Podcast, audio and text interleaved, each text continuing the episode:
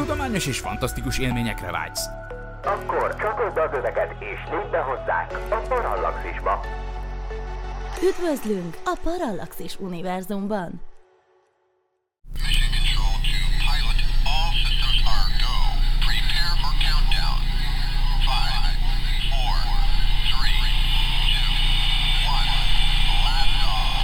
Benne a tilos rádió, és benne a szokolégyező. Jó reggelt kívánok! Ez itt valóban a Tilos Rádió a 90,3 MHz-es frekvencia modulált sávon, benne pedig a Szokolébresztő című műsor, az űrös műsor. Az én nevem Dr. MZ Perix, vagyis Vince Miklós. Egyedül leszek ma a stúdióban, egy nagyon érdekes űrtörténeti témát fogok feldolgozni, amiben most futottam bele, de eddig nem hallottam erről, de aztán elkezdtem utána olvasni és feldolgozgatni ezt a témát, annál is inkább, mert egy olyan epizódja egyébként az űrrepülések történetének, ami egyre inkább megint aktuális lesz, ugyanis megint egy olyan időszakába kezdünk ráfordulni az, ember, az emberekkel végrehajtott űrutazásoknak, amely, amelynek során már egyáltalán nem csak uh, úgynevezett professzionális, vagyis teljes munkaidős, hogy mondjam, csak olyan emberek, akiknek az a, az állandó, több éven át tartó pénzkereseti lehetősége, tehát nem csak ilyenek mennek az űrbe, hanem egyre inkább mindenféle ember elmegy ismét az űrbe. Volt már ilyen időszak az 1980-as években, és abban az időszakban játszódik ez a történet, ami tehát azért tanulságos, mert tanulhatunk belőle érdekes dolgokat arról, hogy mi, mik történhetnek, amikor mondjuk hét embert, akik igazából nem mind ismerik egymást olyan jól, összezárnak egy fémkaszniba és fölküldik az űrbe. Ezek olyan leckék, amik pszichológiai szempontból is nagyon érdekesek egyébként, és mondom még egyszer, egyre inkább releváns lesz ez megint. Na most miről van itt szó? Azért dióhéjban elmondom a történetet. A történet az röviden annyi, hogy 1985-ben felment a Challenger repülőgép, ami aztán egy évvel később egyébként nagyon tragikus körülmények között ugye felrobbant, de ez még nem az a repülés, hanem egy egy évvel korábbi repülés, amelynek során a fedélzeten az egyik űrhajós, aki nem is olyan értelemben volt űrhajós, hogy profi űrhajós csoportnak volt a tagja, tehát nem egy NASA alkalmazott volt, vagyis nem egy főállású űrhajós, ilyen értelemben, aki tényleg éveken keresztül kiválasztásra kerül, és egy nagy űrhajós csoport, mondjuk 10-15 tagú űrhajós csoport tagjaként éveket vár arra, hogy eljusson egy repülésre, és közben ott dolgozik Houstonban, nem, tehát nem egy ilyen űrhajós, hanem egy olyan űrhajós, aki egyébként főfoglalkozását tekintve egy fizikus volt, akit konkrétan kijelöltek arra, hogy végrehajtson egy kísérletet az űrben. Ez a kísérlet nem működött, és ezen a ponton az űrhajós lényegében megfenyegette a földi irányítást, hogy hát ő, hogyha nem hagyják, hogy megjavítsa ezt a kísérletet, akkor megpróbálom szó szerint idézni, amit mondott, tehát azt mondta egyébként ez az ember, hogy if you guys don't give me a chance to repair my instrument, I'm not going back. Tehát, hogyha a srácok, ha nem adtok nekem esélyt arra, hogy megjavítsam a, az eszközömet, a kísérleti eszközömet, akkor nem megyek vissza. Na most ez egy olyan fenyegetőzés volt, ami korábban hasonló se hangzott el az űrkutatás történetében, és hát ez egy olyan dolog volt, amit azért kezelni kellett, egy ilyen szintű zsarolást, és erről szól ez a mai adás. Meg hogy aztán később ennek hatására milyen intézkedéseket vezettek be az űrrepülőgép programban. Na de mielőtt ráfordulnánk erre a történetre, egy kicsit erről az egész történeti kontextusról, ugye még egyszer ez egy 1985-ös történet, április 29 és május 6-a között volt fent a Challenger űrrepülőgépnek az STS-51B nevű küldetése, ami egyébként a 17. repülés volt az űrrepülőgép programban. Ez a furcsa számozás, hogy 51B, ez nem azt jelenti, hogy az 51. repülés volt, vagy ilyesmi, hanem az 5-ös az azt jelenti, hogy ez az 1985-ös költségvetési évre volt betervezve. Az 1-es az azt jelenti, hogy a floridai és nem a Vandenbergi űrközpontból indult, amúgy az összes onnan indult, tehát végül semmi olyan űrrepülőgépes út nem történt, aminek a második számjegye kettes lett volna. A, tehát Kaliforniából nem indultak űrrepülőgépek, de volt akkor még ilyen terv. És a B az meg azt jelenti, hogy az adott évben, tehát az 5-ös, 1985-ös költségvetési évre hanyadik repülésként volt ez beütemezve, a B az azt jelenti, hogy második, mert már BC második betűje. Tehát ez, ezt jelenti ez a kódolás, amire akkoriban áttért egy ideig a NASA, hogy így jelölték ezeket a küldetéseket. Tehát ez volt az STS 51B útja, a később bal sikerű, vagy később hát nagyon csúnya véget ért Challenger repülőgépnek. Na most ezen a repülésen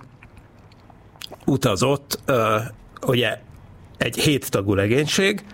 amely vagyis személyzet, bár mondjuk itt a legénység is megfelel, mert itt mindannyian legények voltak, vagyis hát férfiak. A parancsnok az Bob Overmeyer volt, akinek ez volt a második és utolsó űrrepülése. Ő egyébként még a 60-as években lett kiválasztva a NASA-ba, egyébként részt vett, nem repülő űrhajósként, hanem például moszkvai kapcsolattartóként az 1975-ös szovjet-amerikai űrrepülésben is, a Soyuz Apollo programban. A pilóta ülésben Frederick vagy Rick Gregory találjuk, aki az első olyan fekete űrhajós volt, aki pilóta volt az űrrepülésen, tehát nem az első fekete űrhajós, mert korábban már küldetés specialistaként fölmert Guy Bluford, azt hiszem, hogy alig két évvel korábban, 1983-ban, ő lett az első fekete amerikai az űrben, amúgy egyébként nem az első fekete ember lett az űrben, mert ebben megelőzte Amerikát a szovjet Interkozmos program, amelyben a kubai űrhajós Arnaldo Tamayo Mendez ő már korábban följutott a földkörüli pályára. Na de mindegy, a lényeg, hogy egyébként Gregorinak később nagy karrierje lett, és NASA igazgató is volt egy időben.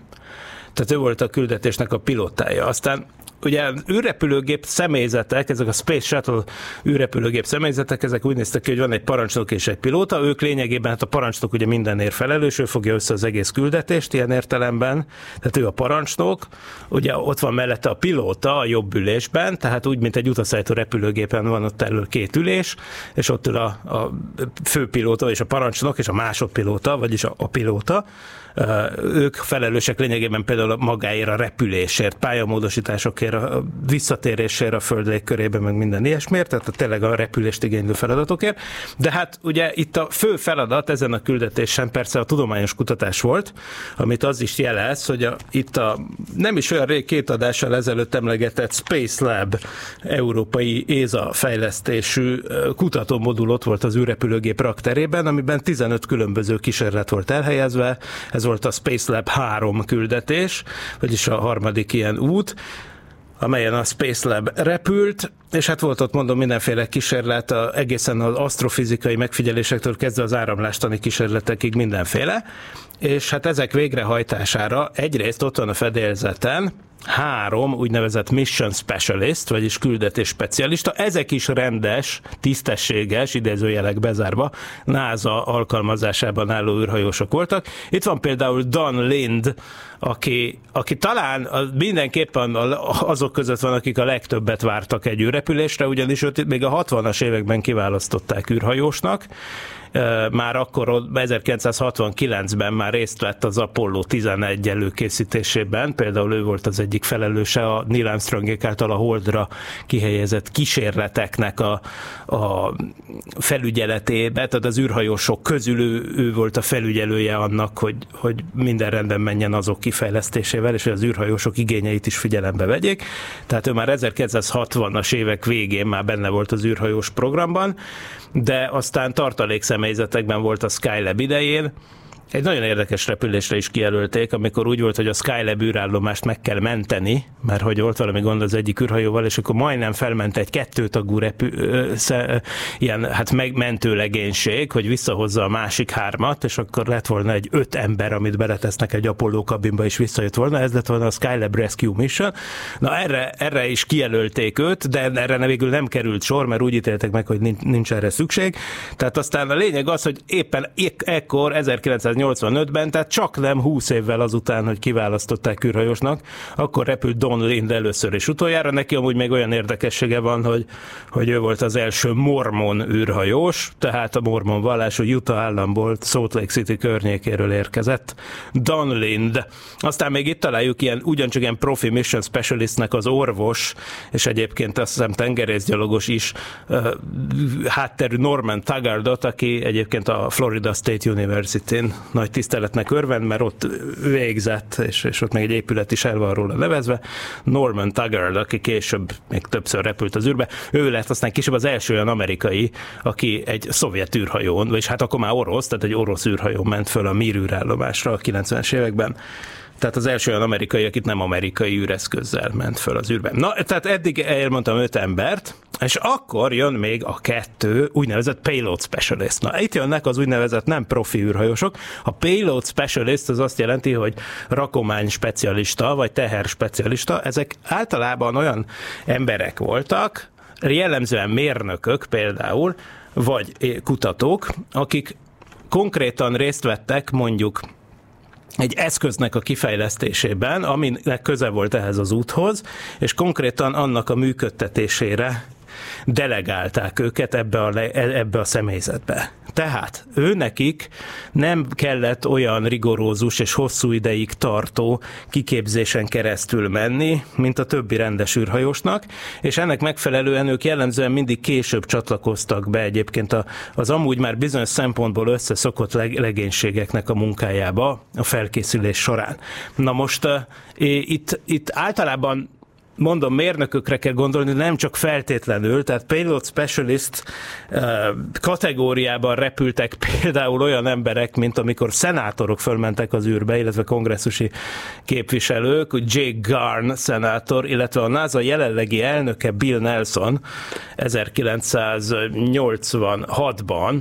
eh, pont úgy ment föl az űrbe, hogy eh, hogy eh, payload specialistként, amúgy később, amikor újra volt egy ilyen, hogy egy szenátor ment fel az űrbe, hát az maga volt John Glenn, aki ugye korábban persze az első amerikai volt földkörüli pályán, de akkor még csak 40 éves volt, és aztán politikai, úgymond politikai pályára állt, mert akkor a népszerű hős volt, hogy nem is engedték volna repülni, azzal vigasztalodott, hogy lett belőle ohio szenátor, majd a nyugdíjazása után 77 évesen, később 1998-ban fölment az űrbe, ugyancsak payload specialist minősítésben. Tehát ilyen payload specialist, ja és egyébként még a Bill Nelsonhoz egyébként hozzátartozik, aki mondom a jelenlegi NASA adminisztrátor, vagy NASA igazgató, és 1980 2006. januárjában volt payload specialist, alig néhány héttel azelőtt, hogy, hogy a következő starton a Challengeren ugye felrobbant az űrrepülőgép, ahol szintén voltak payload specialistek ketten, és az egyik payload specialist az Krista McAuliffe volt, a tanárnő, ugye a Teacher in Space program keretében. 80-as években kitalálta a régen kormányzat, hogy mennyire menő lenne, hogyha tanárnők mennének, tanárok mennének az űrbe, és onnan élőadásban két 40 perces tanórát sugároznának a súlytalanságról, meg mindenféle ilyesmiről. Ezt egy vetélkedő keretében országos jelentkezők sokaságából választottak ki két tanárnőt, Krista McAuliffe-ot és Barbara Morgant, a, és a, hát Krista McAuliffe kapta meg a repülésre a lehetőséget, payload specialistként de hát ugye sajnos a repülőgép, az űrrepülőgép felrobbant, tehát három másodperccel a start után is a legénység életét vesztette. A tartalék Barbara Morgan egyébként később, sokkal később feljutott az űrbe, de már nem payload specialistként, hanem mission specialistként, ő már később konkrétan űrhajósnak állt, és végül aztán végül tartott órát az űrből, de hát ez már a 2000-es években történt. Na igen, és a másik, egyébként még egy érdekes dolog, hogy a másik ember, aki ugye a Challenger katasztrófában payload specialistként ott volt a fedélzeten, ez a Greg Jarvis nevű fickó, aki szintén nem a NASA űrhajósa volt, hanem a Hughes nevű telekommunikációs műholdakat gyártó cégnek volt az a, a mérnöke, akit ide kirendeltek, és neki az volt a dolga ezen a küldetésen, hogy egy kísérletet végezzen, ami lényegében azzal volt kapcsolatos, hogy hogyan lötyög a rakéták hajtóanyag tartájában az üzemanyag, és ezt egy súlytalansági kísérletben kellett vizsgálni, ami lényegében azzal volt kapcsolatos, hogy volt egy átlátszó henger alakú tartály, amit lehetett így meg úgy forgatgatni, és azt kellett vizsgálnia benne, hogy hogyan lötyög a folyadék, amiből azt lehetett megtanulni tényleg, hogy a műholdak, amikor pályát módosítanak, de közben súlytalanság van, tehát ugyanúgy a folyadék a hajtóanyag tartályokban mindenféle furcsa dolgot művel a súlytalanságban, hogy akkor milyen mozgások, formákkal lehet egyébként a legjobban optimalizálni azt, hogy a szelepekhez, a kiáramló részhez, a hajtóműhöz eljusson a hajtóanyag.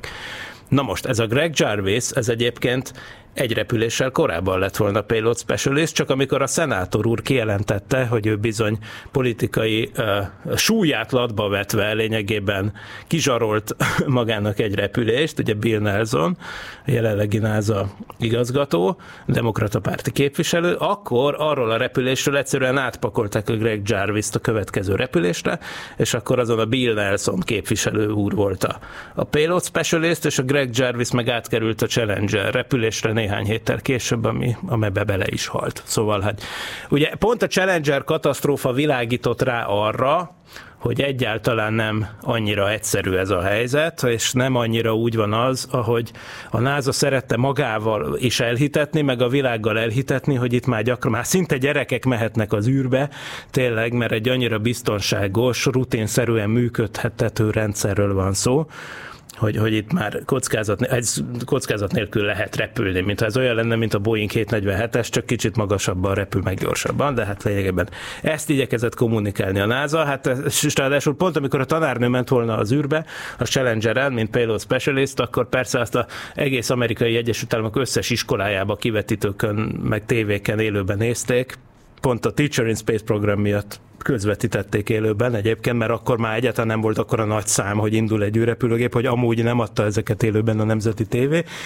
de hát itt így történt, és hát mindenkinek látnia kellett élőben, hogy ilyen csúnya történet kerekedett ki ebből. Utána nagyon le is csavarták a Payload Specialist programot, amúgy még olyan ilyen politikai utasok is voltak itt, mi például, mint a, mint a, a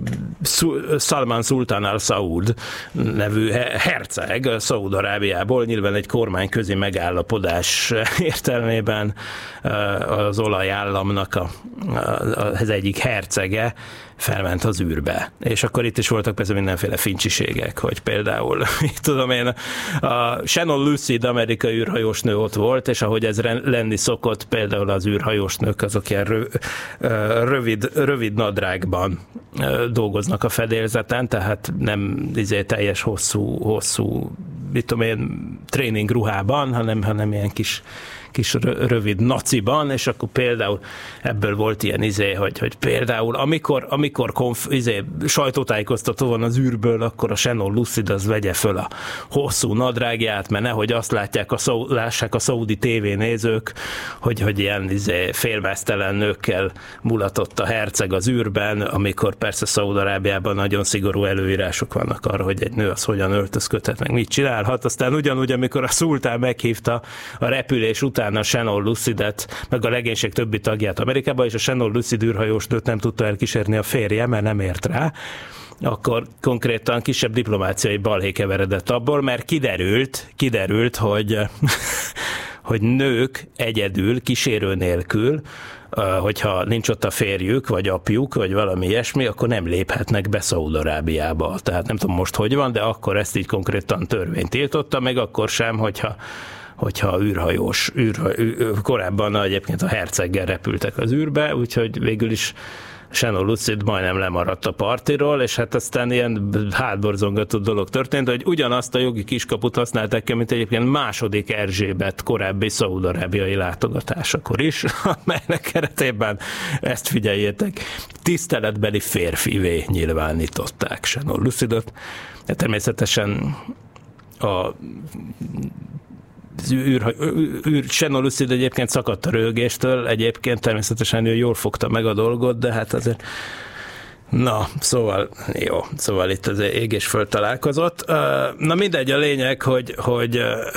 a lényeg, hogy ilyenek voltak. Tehát ezek, ezek mind, mind a sztori, amit most elmondtam, a szenátorok repülése az űrbe, meg a szaudi herceg például, ez mind az 1985-86-os idényben történt. Persze a Challenger katasztrófa is Greg, Greg jarvis és Krista McAuliffe tanárnővel a fedezetén. Szóval valami ilyesmi volt, Come Fly With Us. Ez volt ráírva a Payload Specialist programot népszerűsítő poszterre, gyere repülj velünk, hát ez tényleg, tényleg mint egy ilyen, mint hogyha ez bizony valami utazási iroda lett volna. Annak ellenére, hogy persze az ő repülőgép az egy nagyon veszélyes repülőrendszer volt, tehát ilyen értelemben a NASA kommunikációja nem volt egyenes, és hát meg is mutatta e- előbb a Challenger, aztán a Columbia tragédiája, hogy itt bizony egyáltalán nincs arról szó, hogy itten e, veszély nélkül lehetne mindenféle civileknek röpködni az űrbe. Na de térjünk vissza hőseinkhez. Tehát elmondtam, hogy milyen payload special, milyen uh, parancsnok pilot és milyen mission specialistek voltak, és ezen a repülésen, tehát 1985-ben az STS-51B-n ott találjuk Bill Thornton-t, ja nem, őt már elmondtam, vagy nem, lehet, hogy nem mondtam, de Bill Thornton is egy NASA űrhajós volt, tehát akkor Bob Overmeyer, uh, Rick Gregory, Don Lind, Norman Taggart és Bill Thornton, ők voltak a NASA hivatásos űrhajósai, és hozzájuk csatlakozott két érdekes ember. Egyrészt uh, Ludwig van den Berg, aki egy fizikus volt, aki az el, első holland volt lényegében az űrben, de nem volt holland állampolgár már akkor, mert ő 1975-ben, miután kiment Amerikába, elvégezte ott a doktori iskolát, fizikus lett, és utána amerikai állampolgár lett, és e, ilyen minőségében ment már föl ez a holland fizikus az űrbe, és egyébként ezzel megelőzte az szintén 1985-ben, de későbbi hónapban igazából holland színekben feljutó Wubbo Okelst. Tehát ez a Ludwig van der Berg volt az első, ilyen értemben az első holland nemzetiség az űrben, és hasonló elsőséget tudhat magának főhősünk Taylor Wang. Taylor Wang az első kínai nemzetiségű és Kínában született ember volt, aki feljutott az űrbe, de ő is honosított játékos volt, ő is amerikai állampolgár lett. Ő 1940-ben született Shanghaiban, és aztán amerikai állampolgár lett. Hát ugye a kommunista hatalomátvétel idején a Kuomintang kormányal együtt az ő szülei is Tajvanra mentek át, Tajvan szigetére, és aztán onnan Amerikába ment tovább tanulni a UCLA-n, vagyis a University of California at Los Angeles híres egyetemén szerzett előbb diplomát, aztán doktorátust, utóbbi 1971-ben, és már rögtön 1972-ben átment a szomszédba, Pasadena-ban, Kaliforniában, a Kelteken Pontosabban a Caltech és a NASA, vagyis a NASA által közösen üzemeltetett JPL, Jet Propulsion Laboratory-ban lett, kapott ilyen posztdoktori állást, ez 1972-től, tehát egy évvel azután, hogy ledoktorált. És ott ele is kezdett rögtön ilyen anyagtudományi kísérletek tervezésével foglalkozni, súlytalansági anyagtudományi kísérletekkel, és sok érdekes cikket írt, meg ilyesmi, amúgy soha nem akart űrhajós lenni, tehát ilyen céljai nem voltak, hogy az űrbe akart volna repülni, de a Drop Dynamics modul, vagyis csepp dinamikai modul, nak ő lett a, a fő, főkutatója, PI, Principal Investigator, tehát a vezető kutatója ennek a projektnek, ami tényleg azt vizsgálta volna, hogy megint csak nagyon érdekes dolog, manapság is egy csomó nyitott kérdés van ebben, én is foglalkozom ilyesmivel amúgy, tehát, hogy, hogy a cseppek különböző egy, különböző anyagok egymásba hogyan áramlanak a súlytalanságban, különböző folyadékok, és, és hát ez nagyon érdekes, na ezt vizsgálta volna az ő által a tervezett, hát az ő által a vezetett csapat által tervezett uh, szerkezet, ez a bizonyos Drop Dynamics modul. És akkor 1982-ben a NASA úgy döntött, hogy ezt a kísérletet föl kell vinni egy, egy űrrepülésre, és ez az űrrepülés következett be 1985-ben, és őt választották ki, hogy legyen a PI, vagy, vagyis a, legyen a PS, a Payload Specialist ehhez a konkrét kísérlethez, és akkor őt is alá, ugyanúgy, ahogy egy másik kísérlethez meg volt ez a Ludwig,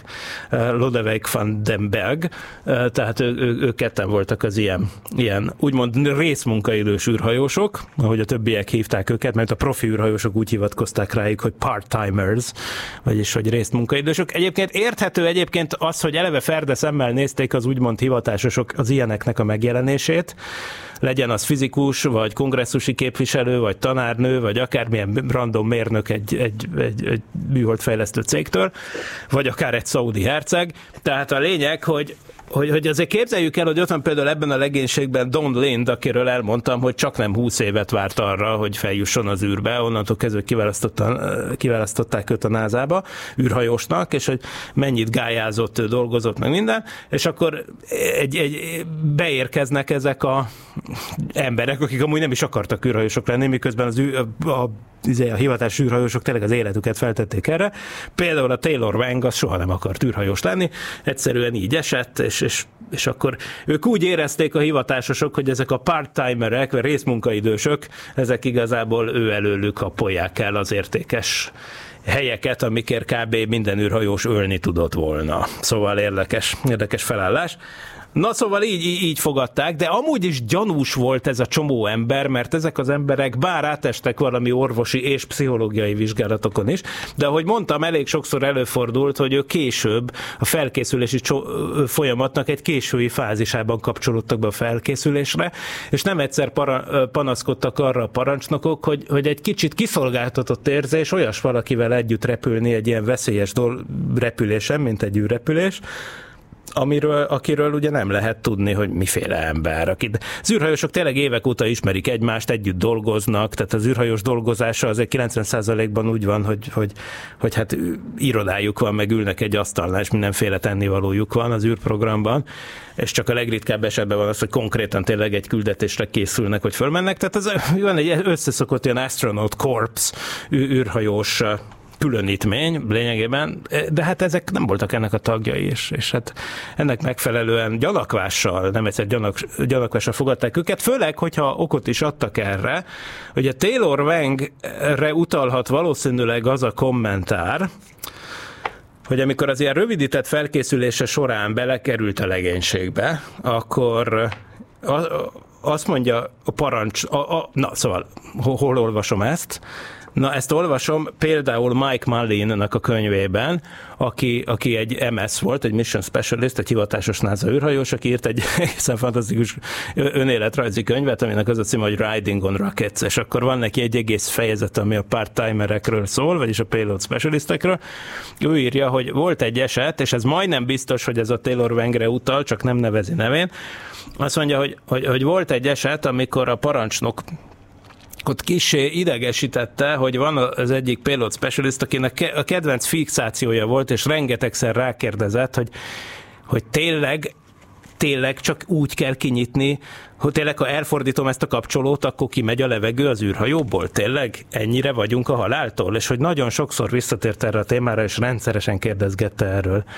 olyannyira, hogy szinte zavarba ejtő volt, úgyhogy gyakran emlegette ezt a dolgot. Most ezt, e, erre megint csak egy NASA háttér történet, hogy a Space Shuttle-ön tényleg van egy fogantyú, amit egészen egyszerűen, nem, nem az, hogy nagyon könnyen, tehát nem egy véletlenül arra tévedő könyökkel, de kész akarva tényleg igen egyszerűen, egyszerűen az ember elfordít egy kilincset és kimegy a levegő, ez nem más, mint a kabinajtónak a nyitórendszere, amit kifejezetten azért terveztek könnyen nyithatóra, hogy bármiféle vészhelyzet van a föld légkörében, vagy a föld földön még az indítóállásnál, akkor gyorsan el lehessen hagyni az, a kabint. Ugye a NASA-nak jó oka volt gyorsan nyitható kabinajtókat csinálni, mert a nevezetes 1967-es tűzesetben, amikor egy indítóálláson végrehajtott teszt során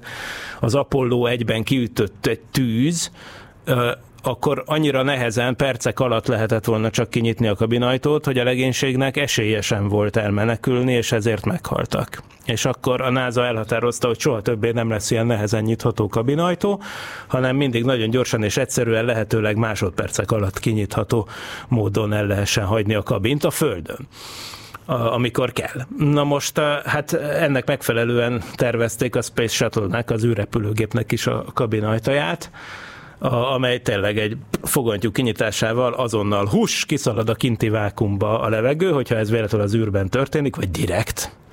és akkor hús, kiszalad a levegő, és akkor mindenki meghal. Na és miután ez a Wang, ez a felkészülés során igen gyakran kérdezősködött erről, ezek után elkezdődött a repülés, 1985. április 29-én pályára állt az STS-51B.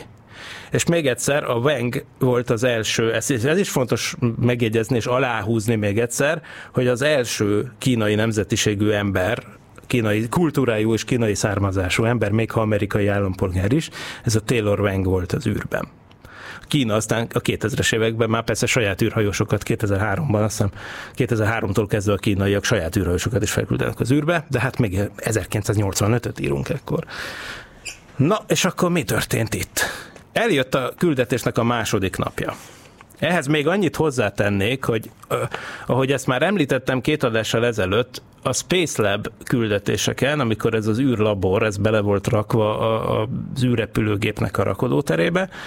a rengeteg tudományos kísérlettel, akkor, hogy maximalizálják az, a hatásfokot, nem egyszerre dolgozott a, a legénység, hanem két csapatban, ez az arany és az ezüst csapat voltak, a Gold Team, vagyis az arany csapat az Overmeyer parancsnokból, Don Lindből, a Mormon Mission Specialistből állt, ott volt még Thornton és Wang, tehát ez volt a, a Gold Team, ebbe volt benne a Taylor Wang, és a többiek, tehát Gregory Taggart és a Vandenberg alkották az ezüst csapatot. Ez ezek 12 órás váltásokban dolgoztak, amikor az egyik shift, vagy egyik váltás aludt, akkor eddig a másik dolgozott a laborban, és aztán fordítva. Tehát folyamatosan ment a kutatás a laborban az egyébként pontosan egy hetes, 168 órás űrrepülés során. Na most a második napon jött el annak az ideje, hogy Taylor Wangnek be kellett kapcsolnia a kísérletet a saját kísérletét, ezt a Drop Dynamics modult, amiért tehát ő volt a felelős, és pontosan tudta, hogy ha valamit nem működik, akkor ez élete nagy lehetősége, hogy elvégezze a kísérletét az űrben, hogyha ez nem jön össze, akkor nagy valószínűséggel soha nem lesz még egy repülés, amin ez fölmehetne az űrbe. Arra az meg félig végképp nem lehet, hogy ő felmenjen még egyszer az űrbe. Na, tehát a második napon be kellett kapcsolni, és be is kapcsolta a kísérletet, és az nem működött. Egyszerűen nem akart elindulni a kütyű, és akkor teljesen kiakadt. Na, később, 2002-es interjúban azt mondta erről az esetről, hogy, hogy hát magát a fenyegetőzést sose hozta szóba, de egy 2002-es könyvben, ami a Space Shuttle The First 20 Years, tehát az űrrepülőgép program első 20 évenek tiszteltére kiadott könyvben nyilatkozott, azt mondja, próbálom itt fordítani, hogy elképzelhetik a pánikomat, hogy az elmúlt öt évet akkor arra fordítottam, hogy, hogy kifejleszem ezt a kísérletet, ráadásul én voltam az első kínai az űrben, és a, ennek megfelelően az a, a kínai közösség az nagy figyelmet fordított a repülésre, és a kísérlet meg nem működött. És ehhez, hogy ez mekkora sok volt, és mekkora pánik nekem, ahhoz azt is meg kell érteni, hogy az ázsiai kultúrában mennyi, mennyi, hogy mennek a dolgok, hogy ott igazából nem csak saját magadért vagy felelős, nem csak saját magadat képviseled, főleg egy ilyen repülésen, hogy az első kínai az űrben, hanem a családodat is a családodat, és hogy elképzelte, hogy, hogy majd az apja, apja azt fogja neki mondani, hogy még a kísérletedet se tudod rendesen megcsinálni. Tehát, hogy, hogy tényleg ennek megfelelően, amikor azt tapasztalta az űrhajós, hogy nem működik a kísérlet, akkor mondta, hogy hát hagyjátok, hogy én ezt hadd javítsam meg. Na most persze egy ilyen repülésen percre leosztva, be van osztva minden, hogy mit kell csinálni. A földi irányítók persze fel voltak ilyesmire készülve, elég gyakran előfordul, hogy egyik másik kísérlet nem jön össze. Hát ez a föld földi laborokban is előfordul, az űrben meg pláne, tehát ez mindig benne van a pakliban, úgyhogy amikor javasolta, hogy hadd szereljen meg, akkor először nem adtak neki pozitív választ, és azt mondták, hogy egyáltalán nem lehet erről szó. Inkább foglalkozzatok mással, menjen tovább a program. Na, hát akkor persze, hát ő meg nem hagyta magát, és akkor ezt mondta, hogy azt mondja, hogy, hogy én ismerem nagyon jól a rendszeremet, kérlek adjatok egy esélyt. És akkor ezután hangzott el a nevezetes mondat, amit már idéztem, tehát, hogy srácok, ha nem adtok nekem egy esélyt, hogy megszereljem a kísérletemet, akkor nem megyek vissza és hát ugye ez volt a fejvakarás kezdete. Ugye még egyszer ehhez hozzá kell tenni, hogy hogyan tudott volna ő nem visszamenni. Hogy Taylor Wang az hogyan tudott volna nem visszamenni? Hát persze, te vegyük hozzá a korábbi rendszeres kérdezősködését az ajtónyitó mechanizmusról, meg hogy mennyire könnyen lehet kiengedni a levegőt a Space Shuttle-ből az űrbe. Hát, ja, szóval az volt, hogy, hogy itt, itt volt, mi, mi, mit lát ebből a legénység, mit lát az Overmeyer, például a parancsnok, aki azóta már elhunyt, tehát nem lehet erről megkérdezni, és egyébként még tegyük hozzá, hogy a többiek uh, uh, sem uh, nagyon kommentelték, ugye Lind is meg, ugye a Gold, a, volt a Silver Team, az ezüst csapattagjai azok aludtak, a Weng az nem nagyon kommenteli az eseményeket, tehát e-mailekre nem válaszol az ügyben, az Overmeyer meghalt, É, igen, tehát a, és itt van a Don Lind is meghalt, Thornton is meghalt. Tehát igazából az van, hogy ebből a csapatból már, már egyébként csak Weng él. Ugye a másik három, akik meg Silver Teamben voltak, ők, ők, ők amúgy élnek, de ők mind aludtak, amikor ez történt. De a lényeg, hogy az viszont teljesen egyértelmű, hogy ez a mondat elhangzott, hogy nem jövök vissza. Na most az is van, hogy a repülés után az egyik repülésirányítóval beszélt Overmeyer, és el, elsztorizta neki azt, hogy, hogy itt a Tornton teljesen ki volt akadva, és az éjszaka, tehát a shiftjük, tehát a munkaidejük, a 12 órás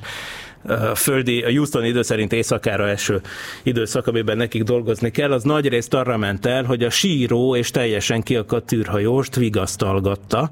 aki többször is megismételte ezt a dolgot, hogy ő nem megy vissza anélkül, hogy megcsinálná a kísérletet. Most még egyszer az, hogy ő nem megy vissza a földre, az nem opció, az csak, csak úgy lehet egy ilyen űrsiklóban, hogyha senki nem megy vissza, és az volt a vicc, hogy hát tényleg adott esetben ez az ember, ez legalábbis annyira instabil volt, hogy simán benne volt a pakliban, hogy ő elfordítja azt a kilincset, és kiengedi a, le- a levegőt. Na most, utána ennek következtében. Aztán azt viszont mondja Gregory, aki mondom a, a Silver csapatnak, az ezüst csapatnak a, a vezetője volt, tehát a repülés pilótája, hogy amikor ő felébredt, és hogy átvegye a műszakot, akkor a, a, arra ébredt, hogy azt látta, hogy a kabinajtón ez a bizonyos kilincs, ez szikszalaggal le van nagyon durván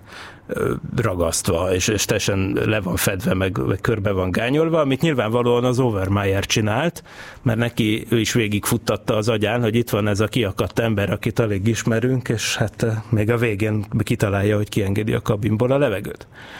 Végül aztán megadta Houston a lehetőséget az embernek, hogy megcsinálja, megjavítsa a kísérletét, meg is javította, sikerrel járt, és így a dolog elmúlt egy-két kísérlet is működött, akkor emberünk rendbe jött, nem, nem gondolta, hogy csalódást okoz a kínai közösségnek és az apjának, és aztán végül nem lett ügy a dologból, vagyis hát dehogy nem lett ügy, mert a NASA ennek hatására rendszeresítette a, ja igen, még ezt hozzáteszem, hogy baj nélkül visszatért az űrrepülőgép május 6-án egy, egy hetes repülés után. További problémák nem voltak, de hát azért ez egy olyan helyzet volt, amire nem volt példa az űrkutatásban korábban. Na most ugye az van még, hogy, hogy hát ennek hatására rendszeresítették a parancsnoki lakatot Ugye nyilván persze az űrprogramban, amikor rögtönözni kell, akkor igen sok mindent megoldanak szigetelő szalaggal, de hát kifejlesztették a profi lakatot is, ami egy olyan lakat volt, aminek a parancsnoknál volt a kulcsa, amit rá lehetett rakni erre az ajtózáró rendszerre, és aki és igazából csak a parancsnok tudta kinyitni a lakatot. Na most nyilván Persze, még egyszer azért fontos, hogy a start meg a, föl, meg a leszállás szakaszában gyorsan nyitható legyen a kabinajtó, de amikor az űrrepülőgép amúgy is fönt van földkörüli pályán a vákumban, akkor amúgy is semmi értelme nincs az ajtónyitásnak. Tehát ezért ezt a lakatot rendszerint, amikor a parancsnok úgy ítélte meg, hogy nem bízik valamelyik társában, aki lehet amúgy egy profi űrhajós is, aki véletlenül kiakad, hát miért ne történhetne ez meg, hát az űrutazás pszichológiája az egy érdekes dolog de különösen, ha ilyen payload, payload specialistek csatlakoznak ilyen kb. last minute módon a csapatokhoz, akkor, akkor egy csomószor úgy érezték a parancsnokok innentől kezdve, hogy hát ez egy, ez egy jó dolog, és akkor fölrakták a lakatot. Miután földkörüli pályára állt az űrrepülőgép, parancsnok fölrakta a lakatot, és a, a, a fékező gyújtás, vagyis a földre visszatérés megkezdése előtt levették a lakatot, de amíg fönt volt a Space Shuttle, addig fönt volt a lakat. Ez a lakat, ez valóban létezett, a NASA soha nem verte nagy dobra, de, de az egyik közvetítésen, amit a CBS sugárzott, késő, hogy későbbi repülésen akkor jól látszik például, hogy ott van ez a bizonyos lakat, ez a commander, commander's padlock, vagyis a parancs, parancsnoki lakat. Amúgy például volt ilyen, de több beszámoló is létezik erről, például amikor a, ugyancsak egyébként szintén 1985-ben volt az első mexikói ember az űrbe, Rudolf Nerivela, ő is egy, egy mérnök volt, és mint kiderült, egy nagyon együttműködő jó fejcsávó, nem volt vele amúgy semmi gond, de ő is kb. Néhány hónappal a start előtt csatlakozott a felkészüléshez, és a parancsnok egyébként egyáltalán nem bízott benne, úgyhogy ő is jónak látta feltenni a lakatot, és hát még több ilyen esetről is lehet tudni innentől kezdve. Ugye ez gyakrabban meg, gyakran megesett, hogy ezt fölrakták. Úgyhogy ezzel, eznek az a jelentősége, hogy megint, ahogy mondtam is az adás elején, mostanában megint ott tartunk, hogy mindenféle lénye, lé, népek mennek föl az űrbe, ugye van már olyan orosz film, amit az ISS-en forgattak, a amiben ugye egy színésznő meg egy operatőr felment az űrbe, egy profi űrhajós kíséretében, de most már, ugye persze ott voltak az űr, úgynevezett űrturisták, vagy spaceflight participantek, például a magyar Charles Simonyi, aki kétszer is megérte az űrállomást, de hát mostanában egyre inkább vannak mindenféle ilyen, ilyen valamik. Például az a konstrukció, amiben majd a magyar űrhajós is fel fog menni, az Axiom Space nevű, hát úgymond űrutazási iroda közvetítésével, az nem csak profi űrhajósokat, vagy ilyen félprofikat úgymond, ilyen, például a magyar űrhajós az ilyen értelemben tekinthető egy profinak például, de például ugyanazon a cégen keresztül ugyanúgy elvileg a következő egy-két éven belül fel fog menni egy olyan ember, aki egy valóságsúnak a nyertese lesz, és ott az a nyeremény, hogy az fölmenjen az űrbe például. Tehát, hogy ilyen, ilyen formák mennek már föl, és, és hát persze jogos, nyilván az óhatatlanul azzal jár, hogy az a nem is csak az, hogy a pszichológiai szűrés, mert ezért rá lehet csúszani a pszichológiai vizsgálatokon, bármilyen alapos is, hanem hogy ezek az emberek egyáltalán nem összeszokott csapatokként érkeznek oda, nem ismerik egymást és, és hát ilyen óhatatlanul mindenféle veszélyforrást hoz, hogy valaki bekattam fönt, vagy eleve olyan tervel megy föl, hogy szabotáljon valamit, vagy ilyesmi, vagy fenyegetőzzön, vagy tönkretegyen valamit. Hogy, hát bizony, bizony, azért ezek minél többféle ember megy föl az űrbe, annál inkább erre egyre reálisabb veszély van, és hát ez egy olyan dolog, amit nem szabad napjainkban sem figyelmen kívül hagyni. Na most bekapcsolom a telefon vonalt, amelyhez egyébként a 215 37 73-as hívószám tartozik. És közben azért mesélek még erről arról, tehát hogy ez a Payload Specialist program azért mondom, mindenféle ilyen meglepetéseket tartogatott. Ennek ellenére egyébként profi űrhajósokkal is előfordult, hogy volt olyan, hogy egy mission specialist, tehát egy hivatalos NASA űrhajóst került valami gyógyszer hatására olyan állapotba, hogy konkrétan közveszélyes volt, és le kellett kötözni. Most azt nem lehet tudni, hogy ez ki volt, vagyis hát nem hozták nyilvánosságra a nevét, de ilyen is történt. Aztán olyan is történt, hogy még a szovjet űrprogram idején két esetet is elmondok, bár az egyikről egyébként beszéltünk talán Boros Katalin doktornővel, amikor űrorvostan témakörben járt itt nálunk, de nem vagyok benne száz százalékük biztos, de minden esetre az ismétlés a tudás anyukája, tehát akkor azért elmesélem, hogy 1976-ban a Szaljutott 5 űrállomáson szolgálatot teljesítő Zsolobov űrhajósnak igen komoly lelki problémái voltak, olyannyira, hogy az öngyilkosság gondolata is megfordult a fejében, és, és hát ugye azt a földről próbálták lebeszélni erről a pszichológusok, meg Germán Titov, az egyik fő űrhajós, mondta neki, hogy gyerekeid vannak, várnak rád, meg minden. Szív problémái is voltak, ez csak súlyosbította a dolgot, és végül is aztán idő előtt vissza kellett jönni ennek megfelelően, mert annyira veszélyesnek ítélték meg az állapotát. Szóval igen, voltak, voltak ezért cifra dolgok. Egyébként pont emiatt, hogy, hogy hát mi történik akkor, hogyha nem jön össze egy küldetés, régóta köröznek, meg science fiction filmekben is megjelenik az a városi legenda, hogy az űrhajósok amúgy visznek magukkal olyan tablettát, amelyel hát ha úgy, úgy döntenek, véget vethetnek az életüknek egy pillanat alatt, valami ciánkapszulát vagy ilyesmit. Na de ilyesmi nem volt, soha nem volt a NASA hivatalos álláspontja, meg az űrhajósok egybehangzó visszaemlékezése szerint már csak azért sem, mert pontosan amiatt, mint hogy láttuk, hát igazából nagyon könnyen el lehet ezt intézni, csak el kell fordítani egy kallantyút, és kimegy a kabinból a levegő. Tehát ez, a Jim Level úgy írta, hogy ha véled végül is úgy alakulna, hogy ezt kell csinálni, az, hogy kinyitom a kabinajtót, ez egy sokkal, sokkal tiszteletre méltóbb módja ennek, mint valami tabletta. Hát igen. Na jó, szóval hát ilyen, ilyenek is vannak, ez is a része ennek az egész biznisznek. És persze, nyilván a hosszú távú repülések során azért eh, felerősödhetnek ilyenek. Ugye az említett Zsolobov-Volinov repülés a Szarjut 5 ha jól emlékszem, Szarjusz 26 volt. Ez, ez, amúgy egy katonai űrállomás volt, katonai programmal voltak ott fönt, föld megfigyelési programmal, úgymond. A lényeg, hogy, hogy ez egy hosszú, hosszabb repülés volt, egy több hetes, utazás, de hát látható, hogy már az ilyen egyhetes kisebb kiruccanásokon is előjöhetnek ilyen problémák. Ö, igen, a Payload Specialist program ugyan nyilván a, éppen e, emiatt is, hogy egy hazugságra épült, és ez a hazugság pedig az volt, hogy nagyon megbízható, és lényegében veszélytelen az űrrepülőgép, azért utána nagyon le, lecsökkent az űrbe utazó payload specialistek száma, annak ellenére, hogy, hogy hát nem, szűn, nem szűntek meg az ilyen repülések. Ugye említettem John Glennnek az útját 1998-ban. Ő ugye 77 évesen ment föl a második űrutazására, és hát akkor, akkorra már a NASA úgy tűnt, hogy, hogy hát eleget tanultak ahhoz, hogy, hogy biztonság, meg itt biztonságosnak gondolják az űrrepülőgép rendszer. Persze tévedtek, hiszen 2003-ban jött az újabb tragédia a Kolumbiával. A lényeg, hogy, hogy John Glenn repülése is egyébként mérsékelt örömnek örvendett itt az űr, profi űrhajósok körében. Ők annak ellenére, hogy itt arról volt szó, vagyis úgy volt tudományos szempontból becsomagolva ez a dolog, így nyilván nem alaptalanul, hogy itt ez egy fontos vizsgálat, mert a Glennnek a 1962-es első űrrepülésének és a 98-as második űrrepülésének, ami között tehát tényleg rengeteg idő eltelt, és közben megöregedett az ember, de mind a két repülésének az orvosi adatainak az összevetésével sokat lehet tanulni az öregedés folyamatairól, meg hogy hogy lehet azokat esetleg visszafordítani, főleg, hogy a súlytalanságban fellépő csontritkulás, meg izomsorvadás, amik a gravitáció hiánya miatt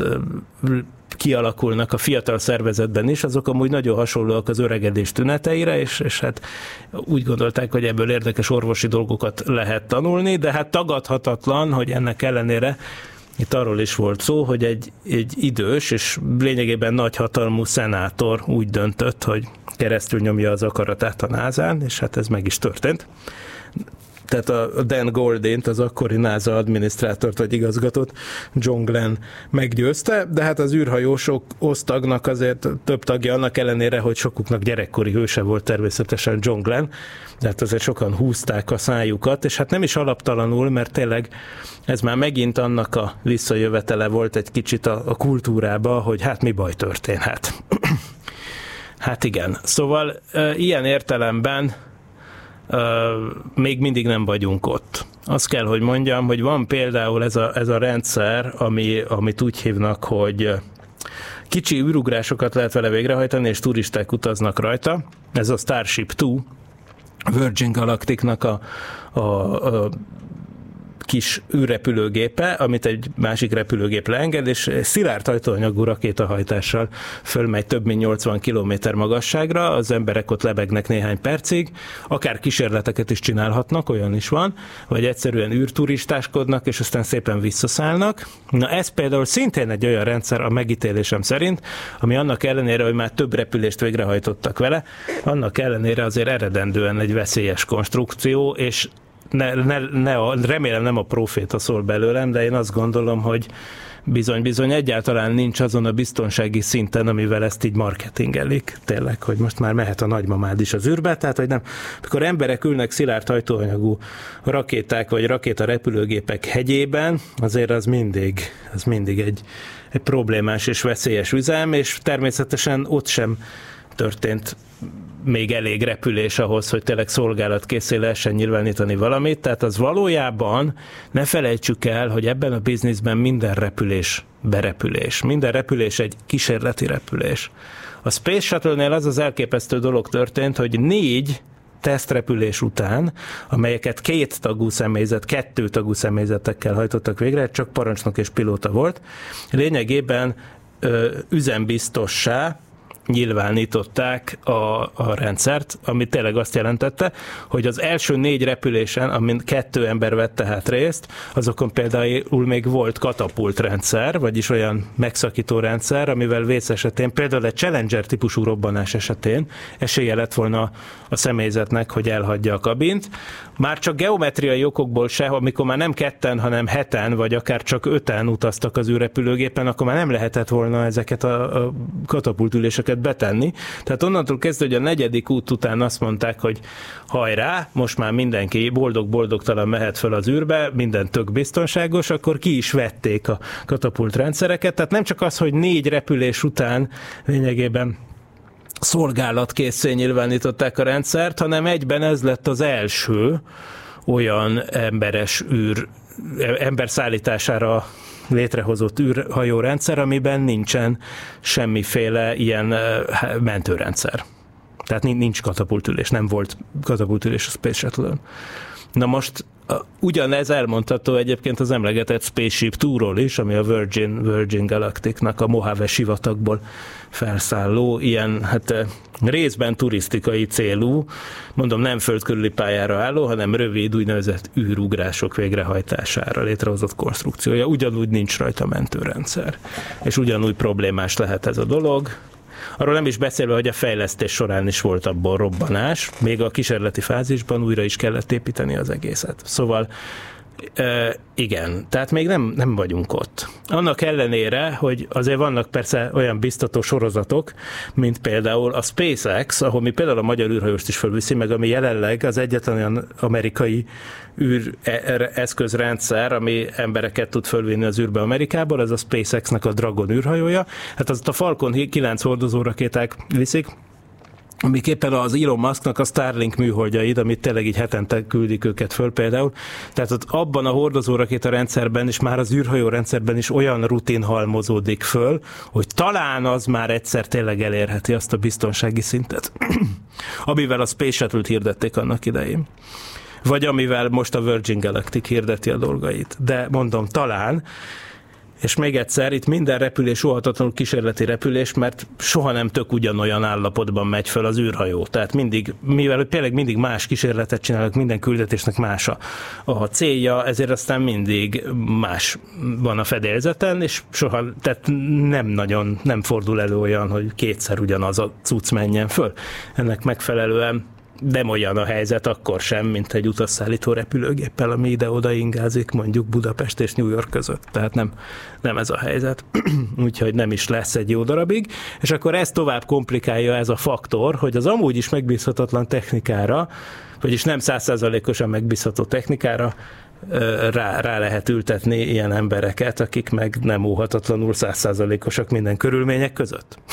Tehát a Taylor Wang szemszögéből az egész történet, az persze teljesen érthető. Ő egy fizikus volt, éveket fordított erre a kísérletre, neki az volt a cél, hogy ezt a kísérletet megcsinálja, és kész. És most úgy érezte, hogy most ennek az útjában állnak. És végül is nagyon mást ő nem tudott volna csinálni, hogy meggyőzze a földi irányítókat, tehát elkezdett így érzelmi zsarolásba, meg hát konkrét éle, fenyegetésbe átmenni. Az persze, mivel hogy ő maga nem kommentált azóta se erről az esetről semmit, azon kívül, amit most elmondott, hogy a kínai kultúrában ugye, izé, hogy milyen rossz a kudarc, és hogy az apjának hogy nézett volna a szemébe a repülés után,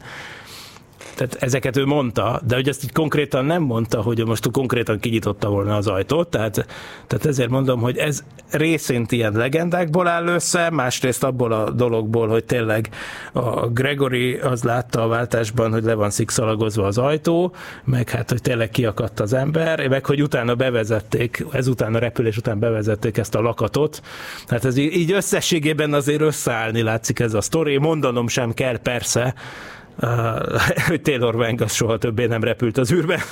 de hát payload, payload specialistként nem is szokás egyébként többször repülni. Nagyon kevés olyan eset van, ha van egyáltalán, hogy egy ilyen módon kirendelt payload specialist, az többször eljutott az űrbe. Na, hát én úgy gondoltam, hogy ez egy érdekes és tanulságos, napjaink szempontjából is tanulságos története volt az űrkutatásnak, vagy egy epizódja az űrhajózás történetének, úgyhogy gondoltam, hogy ez megér annyit, hogy ennek szenteljünk egy adást, meg egy ilyen módon akár az egész Payload Specialist programnak is, ami tényleg hát furcsa, furcsa volt, és valahol félelmetes, más szempontból meg persze tök jó. Viszont ez az adás véget ért, úgyhogy hát csak annyi maradt hátra, hogy mindenkitől elköszönjek, meg hogy mondjam, hogy persze továbbra is várjuk, most itt nem volt betelefonáló, de a sokolebresztó kukacgmail.com-ra jöhetnek a jobbnál jobb kérdések és kommentek, ahogy szoktak is jönni, meg persze az adást vissza lehet hallgatni majd a Tilos Rádió archívumában, illetve csütörtöktől a Parallaxis podcast, pla, par, par, Parallaxis Univerzum platformjain is, amelyre szerintem a legegyszerűbben szokolébresztősök úgy jutnak el, hogy beírják, hogy sokolebresztó.hu, és hát akkor ott aztán minden van, nem csak szokolébresztő cuccok, hanem mindenféle más érdekes podcast is, amit amúgy csinálunk, például science fiction filmek kibeszéléséről és hasonlókról Na, az adásidő viszont tényleg lejárt, úgyhogy nagyon szépen köszönöm a figyelmet. Két hét múlva jövünk vissza. Várhatóan például Bérci Szanisztót szólaltatjuk meg a holdkőzetekről, mert 30 éve vannak Magyarországon holdkőzet minták kölcsön a názától, és ez egy olyan évforduló, amit érdemes lenne ilyen módon megünnepelni, de nem biztos, hogy összejön, majd meglátjuk, de ez biztos, hogy érdekes lesz két hét múlva is az adás, reményeim szerint, úgyhogy mindenkit várok akkor is, szeretettel, addig is meg mindenki érezze jól magát, jó napot és jó hetet kívánok, sziasztok! Nem volt elég a tudományból és a fantasztikumból? Olvasd a parallaxis.emtv.hu, lájkold a Facebook oldalunkat, nézd a YouTube csatornánkat, és hallgassd a Szokolébresztőt a Tilos Rádióban. Hamarosan jön a következő rész.